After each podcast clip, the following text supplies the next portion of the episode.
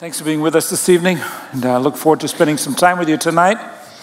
For those who are guests, my name is Wayne. I'm one of the pastors here, and uh, on the first weekend of each year, we do something a little bit different than perhaps we do on other weekends when it comes to the message time. We kind of take some time to do some brief biblical reflection and then uh, look at some things that happened in 2013, some things that are coming in 2014. And so you're here for, if you're brand new to, to First Christian, you arrived on a great weekend because we're going to tell you all the things that went well. we're not going to tell you any of the places that it didn't go so well. And we're going to give you some ideas of where some areas where we hope it's going to go well in the coming year.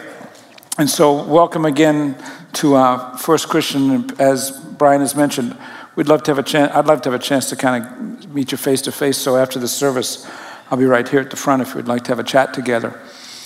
I, I want to uh, begin our time together in what we call this annual event called the State of the Church by uh, just uh, going back to some, some a story that I've been following uh, for a number of months now, and I, you, some of you have heard me mention this before. Namely, this Mars One voyage that's going to happen in 2025. You're you familiar with this? I even chatted with some of you about this last week. I, I can't get, it's just a fascinating idea to me uh, that 202,000 people around the world applied to this Dutch company to say, We'll travel, we want to travel as an astronaut. A group of 24 people are going to go to Mars, I assume all at the same time. And they had to do video um, applications and everything. And just this week was announced the 1,000 finalists. And so there, and of that finalist group, it's a fascinating number. 297 of them are Americans. The next nation to be represented with large applicants is Canada. 75 Canadians applied to be Mars dwellers. And um, then it just then the next nation after that was India, of all things. But nonetheless, they've whittled it down now to um, a thousand different people have the potential to be Mars dwellers in beginning in 2025. And as I've mentioned before, the one caveat is that you get to go to Mars, and these engineers have got it figured out how you can get there. They figured out how you're going to live there. They just say, We do not have the ability to take enough fuel to get there, to let you live there, and bring you back. So if you go, it's a one way trip. You have to be willing to be buried on Mars, and so they've got, well, 200, 202,000 people applied. Now they're down to 1,000. And it's occurred to me just this week as I was thinking about the trajectory of our congregation and where God might be leading us and thinking about how, you know, you can do a lot of things right and if you miss it in just one area, you can, can be a problematic. It's occurred to me that the, this co- company, Mars One, has never put anyone in space before. They've never put anything in space before. Does that bother you to the least? It does to me because you, I mean, say you get down to be, I'm going to be one of the 24 headed off to Mars, and some scientist, and you've got to think about this way they're doing this by, they're, they're, they are putting this ship together based on the lowest bidder. think about that. All right? They may have an engineer in out of Mongolia who's responsible for a little part like this, and if he is one tenth of a decimal off, you might not get to Mars. You may take off and you may see space for the rest of your life, which could be long or it could be very short because they got enough food going with them to live for many years. We're just going to keep on trucking. And Mars, we're going to miss it by a long, long way. Just one small misstep. It reminds me of something that Brian told me um, some time ago about his dad uh, used to manage a, a, a, a, golf course, which, if you ever go golfing with Brian, just remember that. That he grew up on a golf course. It's, if you're a golfer, that's a good, good way to do it. Here's what he mentioned to me some time ago, and so I got to give credit to him. That his dad says that if you swing correctly, you can hit the ball. But if you're off by just one sixteenth of an inch, just say that much, when you hit the ball, you don't know that you're off by one sixteenth of an inch. And probably a foot out from after you hit the ball, a foot out, that ball is not really very far off the trajectory that you wanted it to be on. Does that make sense? But that 1 16th of an inch at the point of contact, as it makes its way 150 yards down the fairway, you suddenly discover you're not going down the fairway at all, but you are skimming across the water and deep into the pond just by, let's, let's face that, a little minuscule space by about that much. If you had just tilted forward a little bit more until you get the idea, right? Well, the scripture talks about that kind of idea. In the book of Proverbs, a very well known passage of scripture that I'd like to draw your attention to on the screens this evening says this. Trust in the Lord with all your heart and lean not on your understanding. In all your ways, submit to Him, and He'll make your path straight. In other words, you're not going to go way off course. Submit your life to the plans, to the direction, to the understanding that God wants to be engaged in who you are, in the way in which you are moving forward. Submit your plans to Him and your paths are going to be straight. And so basically, well, maybe, maybe I could describe it this way because sometimes this, this passage has been used, I don't want to say overused, but it's become a pithy statement. And, you know, we have them on plaques in our, you know, and, and wall hangings in the house, and can kind of be overdone without really paying attention to what's being stated there. Maybe I could put it this way. If, you, if you're a person going through life and, and God wants you over to be over by that tall stand there. And, and you head out and, and you say, okay, I'm, I'm, I'm, I'm going to face this direction, but I'm just going to turn my feet that way. What happens if you keep walking? I'm looking at the goal, but my, I feel like I'm in a marching band suddenly, you know, those guys that march with their feet pointed one way and their bodies another way. And it doesn't take long to get off course that one decimal point for Mars 1, that one sixteenth of an inch for a golfer, that pointing my feet in the wrong way, I can lose sight and I can eventually be way off as to where God wants me to be. Here's what the writer of Proverbs had to say about that. Submit your ways to him and he'll make, he'll make your path straight. One of the things we have to remember about the book of Proverbs is that for the most part, the book of Proverbs was written uh, by an older man, a, a fellow by the name of King Solomon. In his day and time was considered the wisest man who'd ever lived.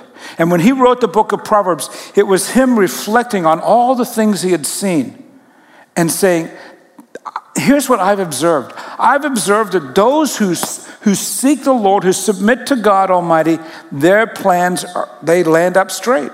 And so there's this sense of, after an observation of life, here's a truth that stands the test of time that he's saying, over years, I've observed that if you submit your ways to the Lord, you stay on track.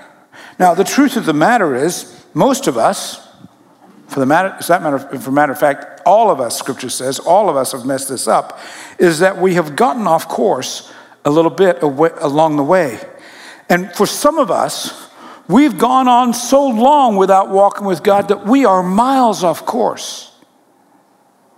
In Scripture, the story of Christian faith is this is that Jesus Christ can intervene in the middle of that being off course. We call that Christian conversion, where we say, I am way off base, my sin has caught up with me, and I need to backtrack. There's a theological word for that. It's called repentance. And I come back around and I come to God and I say, God, I'm so far off base. My sin has caught up with me. The sin of my parents, everything has caught up with me. And I should be over here, headed there. But the truth of the matter is, I'm here headed in, frankly, in this case, into the dark, into the black. And Christian conversion is when we turn around and we say, God, I'm sorry for this pathway that I've been walking on. Somewhere along the line, I got off track. Will you forgive me? Will you allow me to get back track, get back on track? And through an experience called forgiveness, through the grace of God, somehow or other, we end up back on track. God works in our lives. Now, for some of us, that repentance involves backtracking a little bit, going back to the people we wronged, going back to the settings, and going back to the, the situations where we just, we just messed it really badly. That's called repentance, going backwards and fixing some things. But in the long run, Christian faith is I'm going to walk this way and I'm, I'm asking Christ to lead me. I'm asking Him to arrange for, for, my forgiveness before God. And as I repent of all of that and go back, then here's the promise I'll walk the direction that God wants me to go. And I have really good news for you, friends. If it's your habit to seek God on a regular basis, says, in all your ways acknowledge Him, submit to Him, Proverbs says and He'll make your path straight. Here's my experience that on the days when I get a little bit off track, if it's my habit to regularly seek Him, then I, I usually figure that out when I'm just a few feet out and I get to step back over and say, That's the direction that I need to go. The story of our church is this we want each and every individual to know what it means to walk with Christ and Him making our path straight the direction we want to go. We say it, we want to have people who are devoted followers of Jesus Christ, and they express that devotion through going, growing and serving together.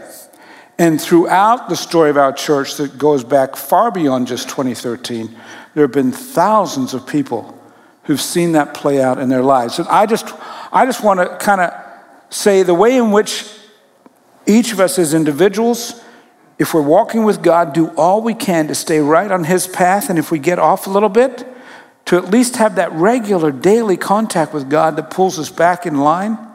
As a congregation, that's the same thing that we should be doing. When we get, if our congregation gets out of whack a little bit, as a congregation, if we're people of prayer and people of asking God to lead us, then we can get back on track in, a, in some very powerful ways. I would have to say, that throughout the past year, 2013, we've had some marvelous things happen. There were some things that happened that I go, uh, I don't know about that. But I know this about, you know, after a lot of years here, we as a church will discover what God wants us to do together.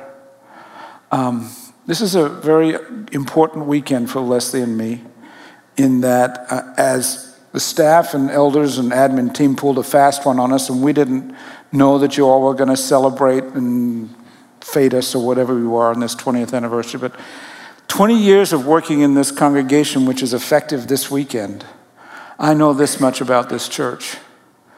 If it's always been our congregation's desire to say, God, what do you want us to do in the future? As we reflect in the, in the past, maybe there's some things where we messed up, but as we move forward, are we on the path that you want us to be on? So, if I could tonight, I'd like to kind of just bring you some things that where I see that we are on the where we saw clearly that God was leading us in 2013, and then also give you some ideas of some potential for 2014 and see where God might be leading us there. So, with the idea of what are we as a congregation doing to follow God and what are we seeing that God has done. Let me point out some things to you from 2013. To be, well, here's the place to start. When you got to bring this kind of message like this, you go, where's the sweet spot? Well, let's start with the babies. All right, look on the screens behind me, and you can see the babies who were dedicated in our congregation in 2013. If some of you are going, there's 28 of them. I counted for you, okay? And could, would you congratulate the parents of those who were, who were dedicated this past year?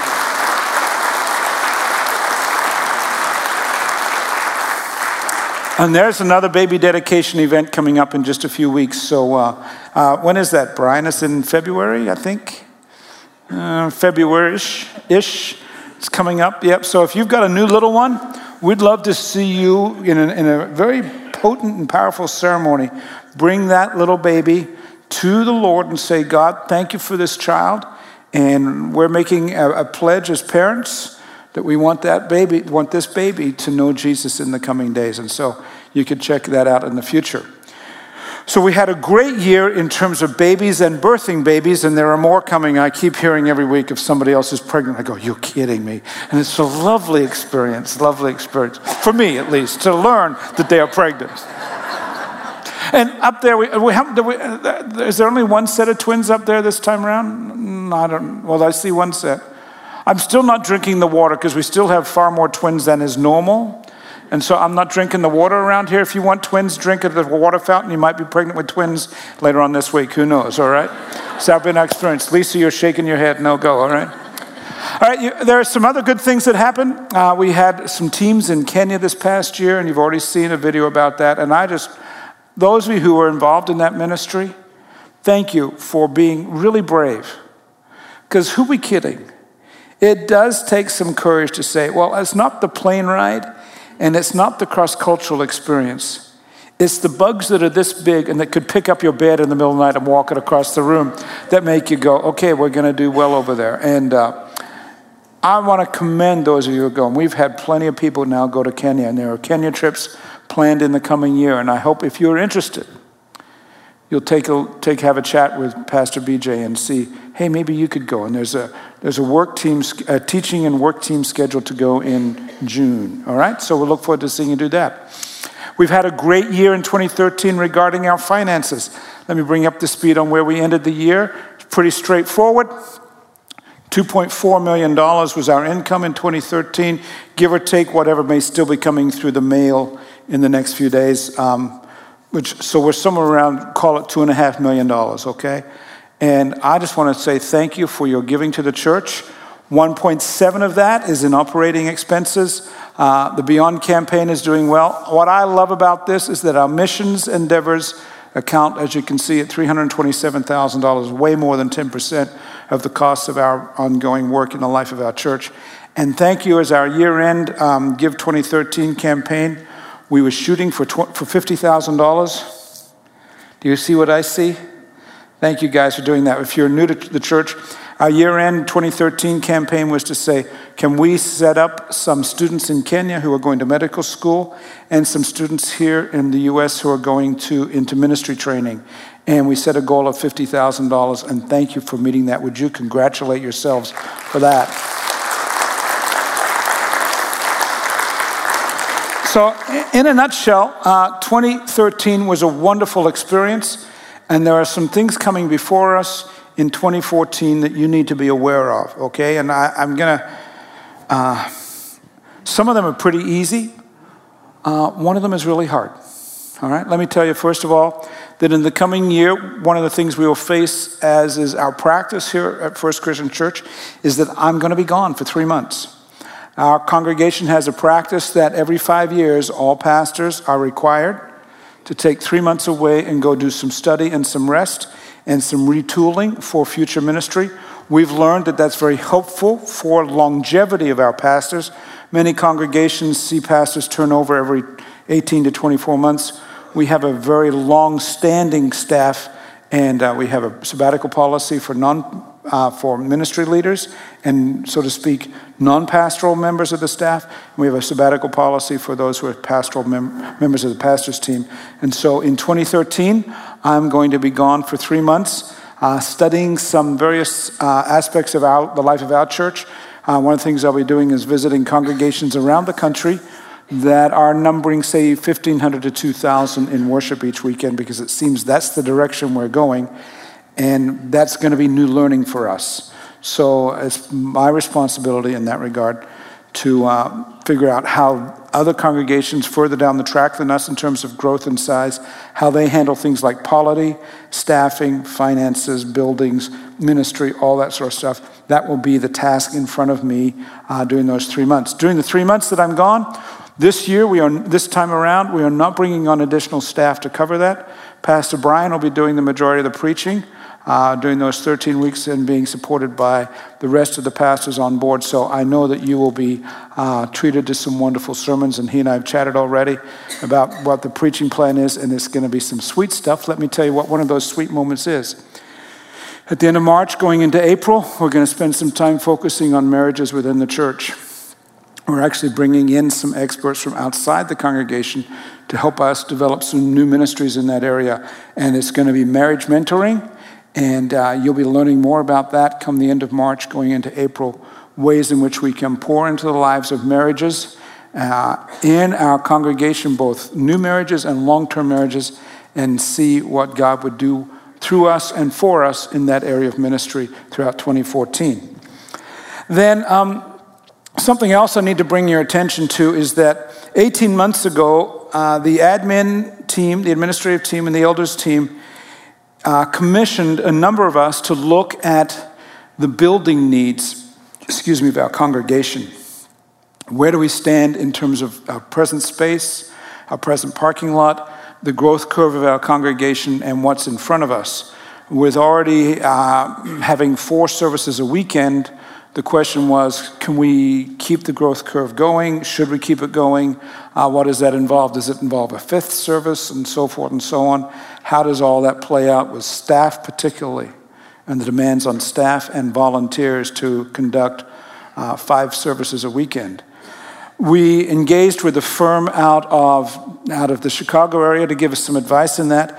They came back with this stunning news that the grounds on which we are standing tonight can support, like congregations like ours across the country, a worshiping congregation of 2,500 people per weekend, given our present status and setting in the city and the number of acres we have.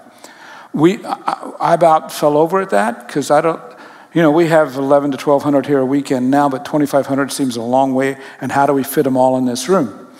Our first concern was to say if we were to do have 2,500 people, many, many of them would be children.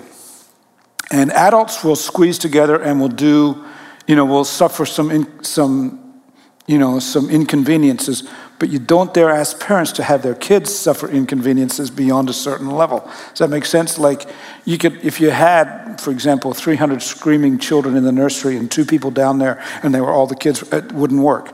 So, do you think?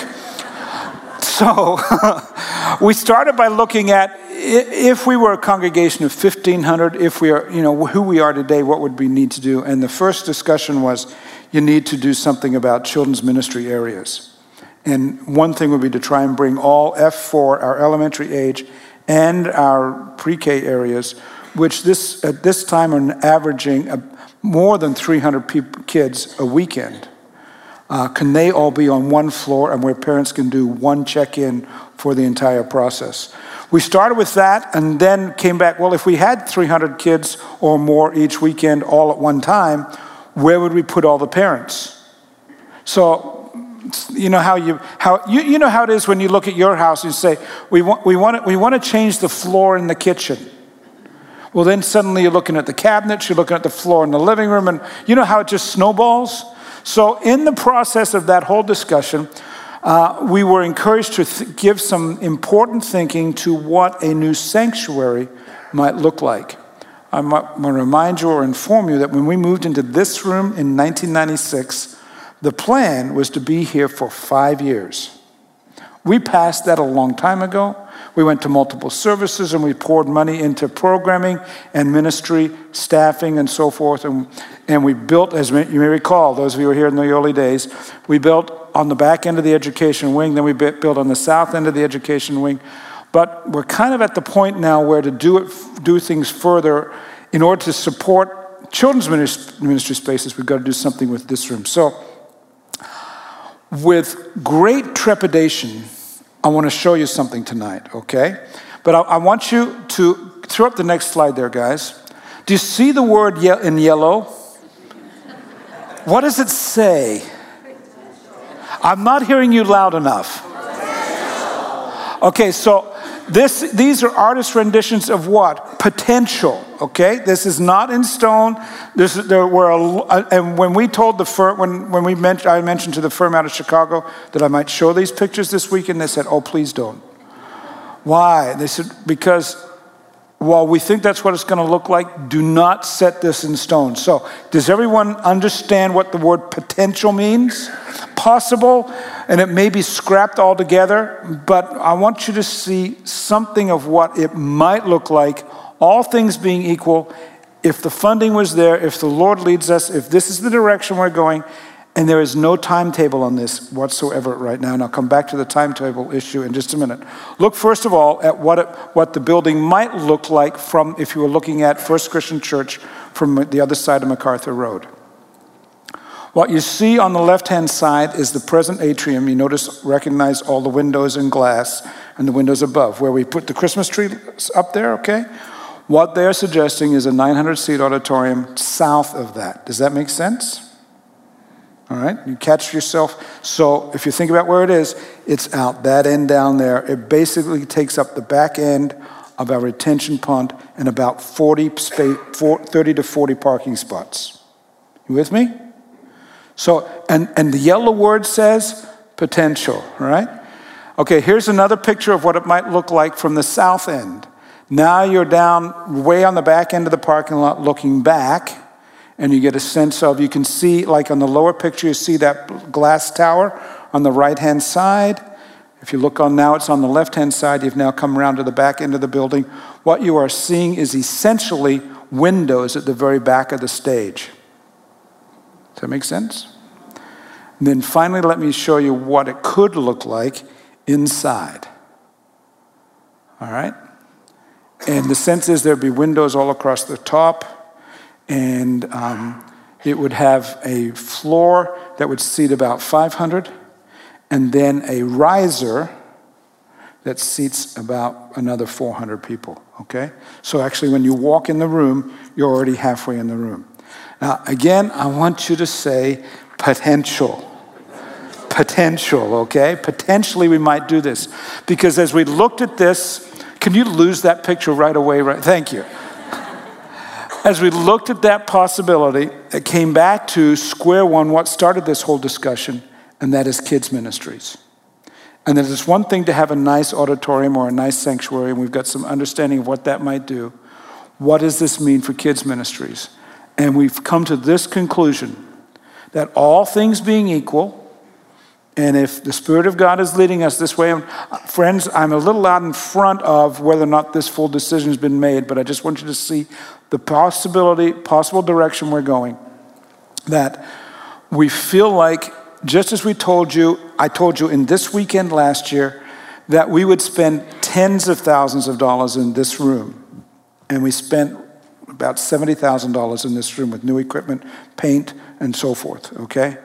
And I said we'd spend about ten, we'd spend tens of thousands of dollars in this room, which we did in, um, in 2013. And if we move ahead with this whole process, this room becomes where the teenagers meet in the long run.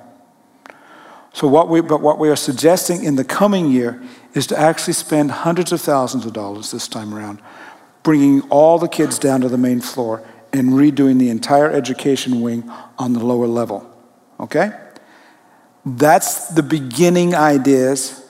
We have some funds set aside for it, and we're, we're, we're not at the tri- pulling the trigger point yet as leaders, but for you to be aware, um, it would seem to us in 2014 that that's the direction we're going to go, and we're going to, if you will, build the base of another sanctuary because we'll work with our kids first. So we will be working in the education space this coming year. All right, one major thing but not the hardest thing. I told you we had two, two things to bring to you tonight, particularly that take, require a big breath. Let me, let me ask you to take another big breath with me, or let me take the big breath. And if I can direct your, your attention to the screen behind me with a passage of scripture that's taken from the book of Matthew. Last spring, uh, I was spending some time just reading and thinking and praying, and kept getting drawn to this passage of scripture in the book of Matthew, where Jesus is dividing the sheep from the goats. And uh, let me read it to you and I'll tell you what happened, okay? Verse 34 The king will say to those on his right, he's talking to the sheep, Come, you who are blessed by my Father, take your inheritance, the kingdom prepared for you since the creation of the world. And why are they getting this kind of pat on the back and this kudos from Jesus? He says, For I was hungry and you gave me something to eat. I was thirsty and you gave me something to drink. I was a stranger and you invited me in. I needed clothes and you clothed me. I was sick and you looked after me. I was in prison and you came to visit me. The righteous will answer him Lord, when did we see you hungry and feed you, or thirsty and give you something to drink? When did we see you a stranger and invite you in, or needing clothes and clothe you? When did we see you sick or in prison and go to visit you? And the king will reply, Truly, I tell you, whatever you did for one of the least of these brothers and sisters of mine, you did for me. And that passage of scripture rolled around in my brain for months, rolled to the point where one, I, I, Pastor Brian and Pastor John and I had some conversations. How are we doing as a congregation with visiting the sick? And John does a great job, and you know he.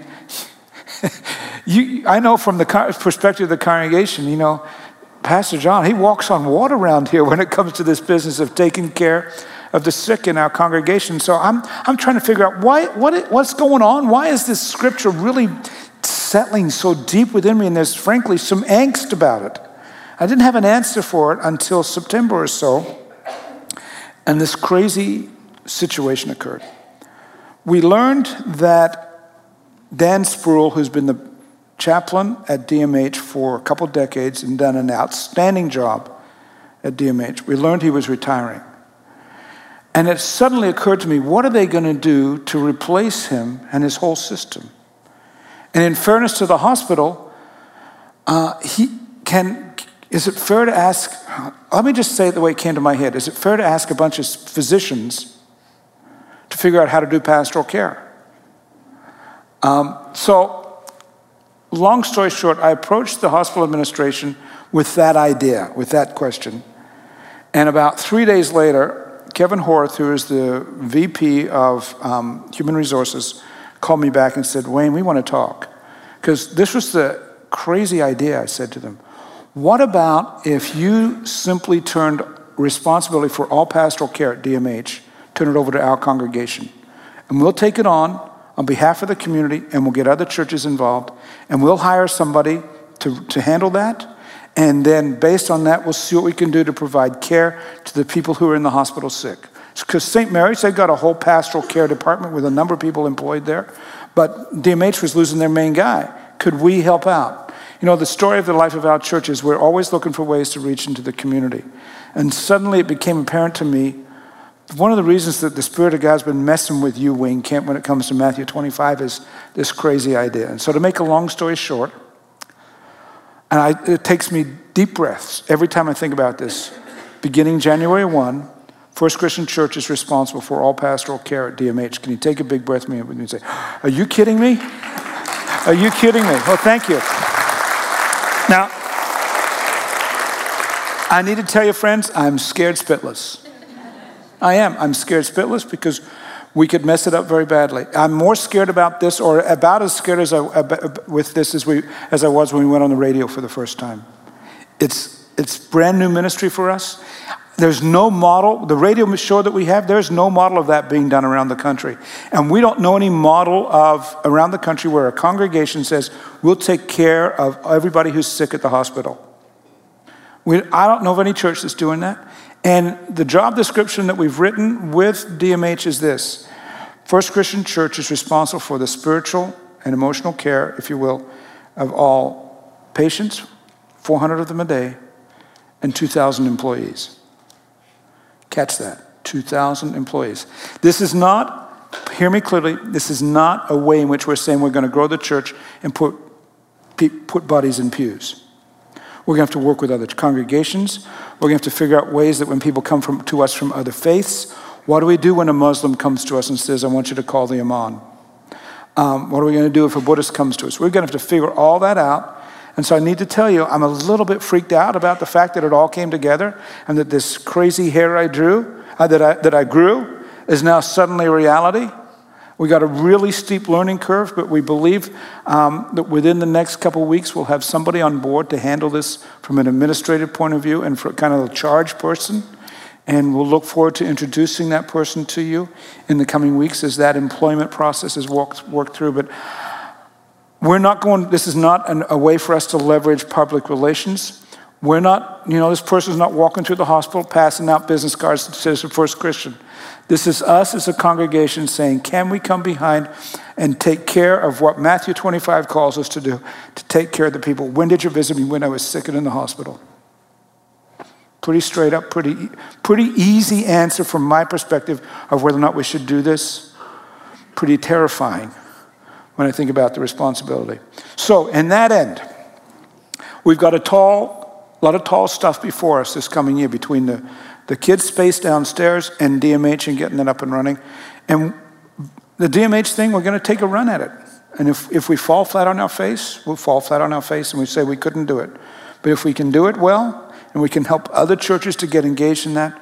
Praise be the Lord. And frankly, frankly, friends, I don't care if people know that it's First Christian Church that's doing it. That's not the point. There's nothing in the scriptures that say, and you had to tell everybody you were doing this. It's you did it to the least of these. And so I'm inviting you in the coming year, coming year to pray with me as we take on that responsibility. It's a tall order, a very tall order, but I think and I believe that God's brought it to us at the right time in terms of our life together and who we are as a congregation. We've got the resources to pull it off and see if we can do it. So, here's what I'd like to do tonight. And I'm running way, way, way late. Can you hang with me about, we got about maybe 10 minutes at the most. You all right with that? It's not snowing yet, I don't think. uh, look, I'm looking, I don't see any snow. I want to do something that's a little bit freaky in, in a congregation our size because you never know how to control this. But I'm going to pray, and there's a microphone right there. BJ, would you get it up to make it so it's a little taller so it fits somebody? All right? Not as tall as you. okay? And here, here's what we're going to do, which is, again, I'm going to invite, I'm going to pray, and I'm going to invite two people. This is ad hoc, all right?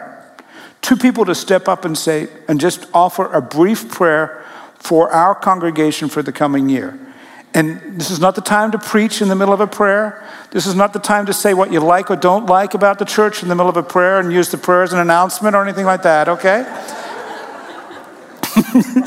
this is for you to come and lead our congregation in prayer about what God has done in our life in 2013 and where we're going in 2014. And I need two brave souls to lead us in that regard, okay? So I'm going to open in prayer and somebody's heart is already pounding and saying, I know it's me that I'm supposed to lead. So uh, we're going to say just two tonight, and we'll go from there, all right? Would you pray with me? Father, I thank you for this congregation that I get to be part of and for the cool things that happen here week after week, day after day, God. And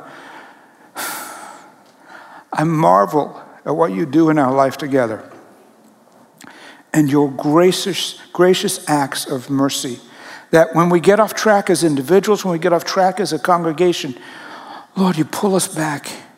Sometimes, God, it's required repentance. And Lord, maybe there's someone here tonight yet who doesn't yet have that walk with you figured out. Call them to you. Call them to repentance. Call them, God, back to a straight, straight, a straight path with you. And Lord, we pray that in the coming year, with all the opportunities that are before us, that we as a congregation would do the same thing, that we would remain straight, we, we, we would follow you just directly.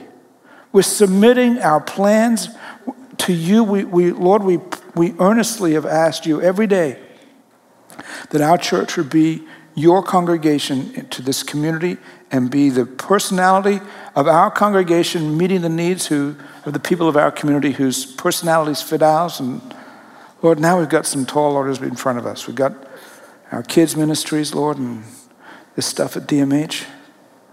God, grant us favor, we pray. Grant us favor, and we ask this in Jesus' name.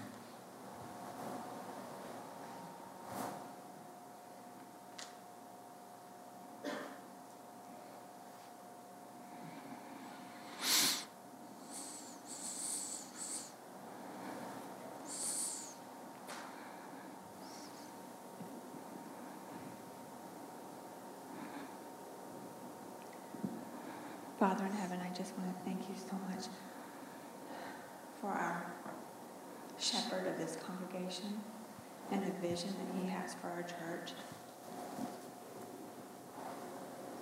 You've led us and blessed this church throughout the years. and you've blessed our pastor and the vision that he's had for us. I thank you for all the ministries and the pastors that we've had. I thank you for my brothers and sisters in Christ and their willingness to be your servants. I pray that people will step up for this ministry and that you will bless it.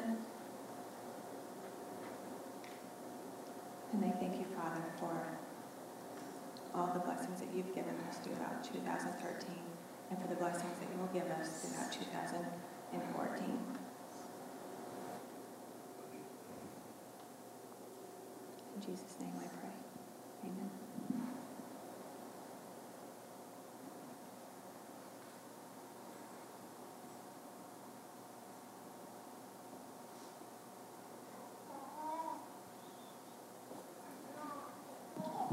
So, Lord, here we are tonight, and we just pray for blessed 2014.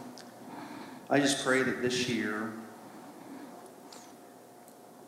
as we venture into these unknown territories, I pray that this town and the towns around would be awe-stricken, that they would look at all of the things that are happening in the lives of people and I pray, Lord, that it would be so ridiculous that people would, that people would say, there's only one way this would ever happen, is if God was in control of it. They would not look at First Christian Church and say, wow, they're a cool church. But they would look at God Almighty and say, God did this. So I pray that for this year.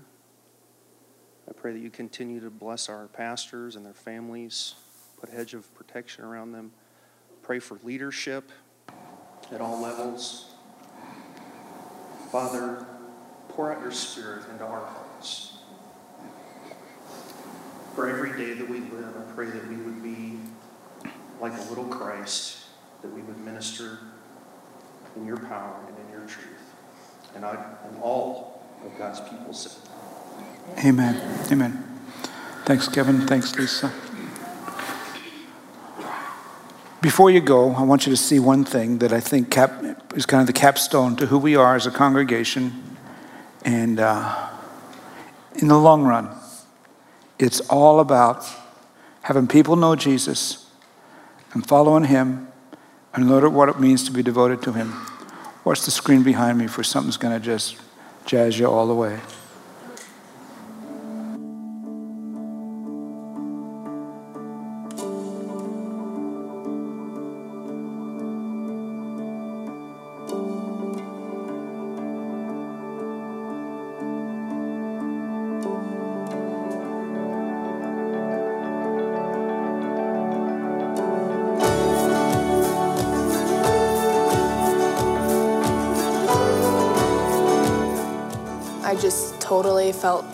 God's presence wash over me. Like his hand was on my shoulder, letting me know that it was okay to feel the way that I felt about stuff.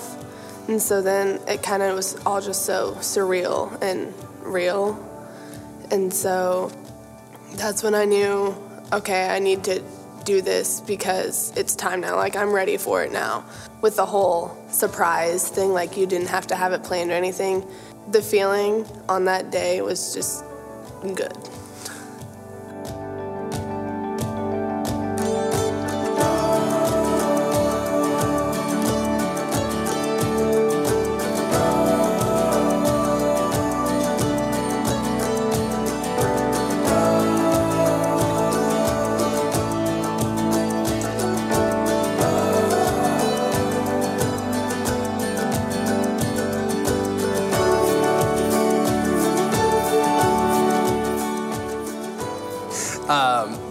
Married in October 2012, and I think that to us it was, or at least for to me, and I think when we talked, it was more, um, it was just really important. We got married, um, and that was, you know, proclaiming that we were going to be together, um, letting God, you know, run our relationship and, and that type of thing. But the baptism to me was just as important.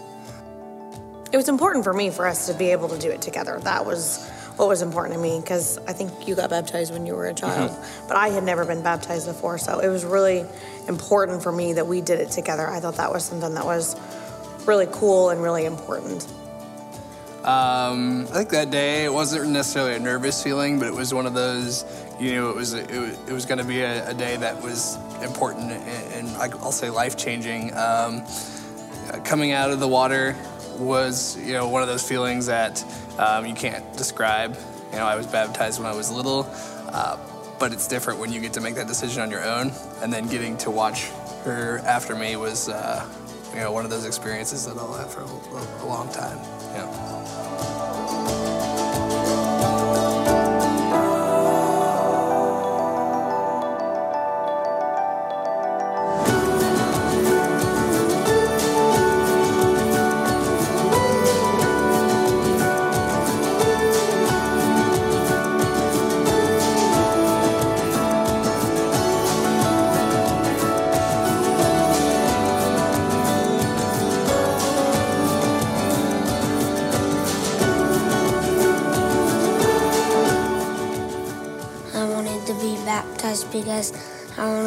People know that I believe in Jesus. Tell anybody, did you talk to anybody at school about uh, when you were baptized at all? Well, I told my teacher. Yeah, what did your teacher say about it? Yay. Yay. mm, like cool. It's pretty cool, right?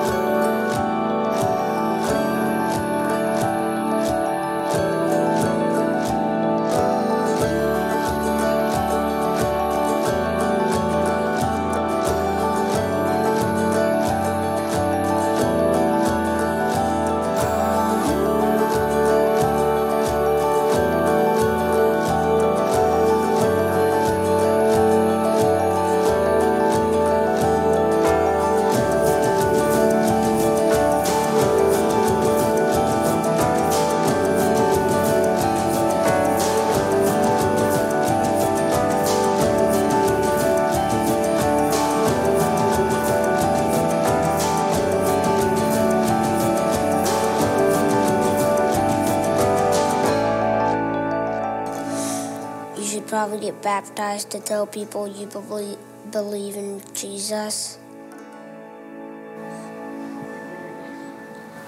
That's the task.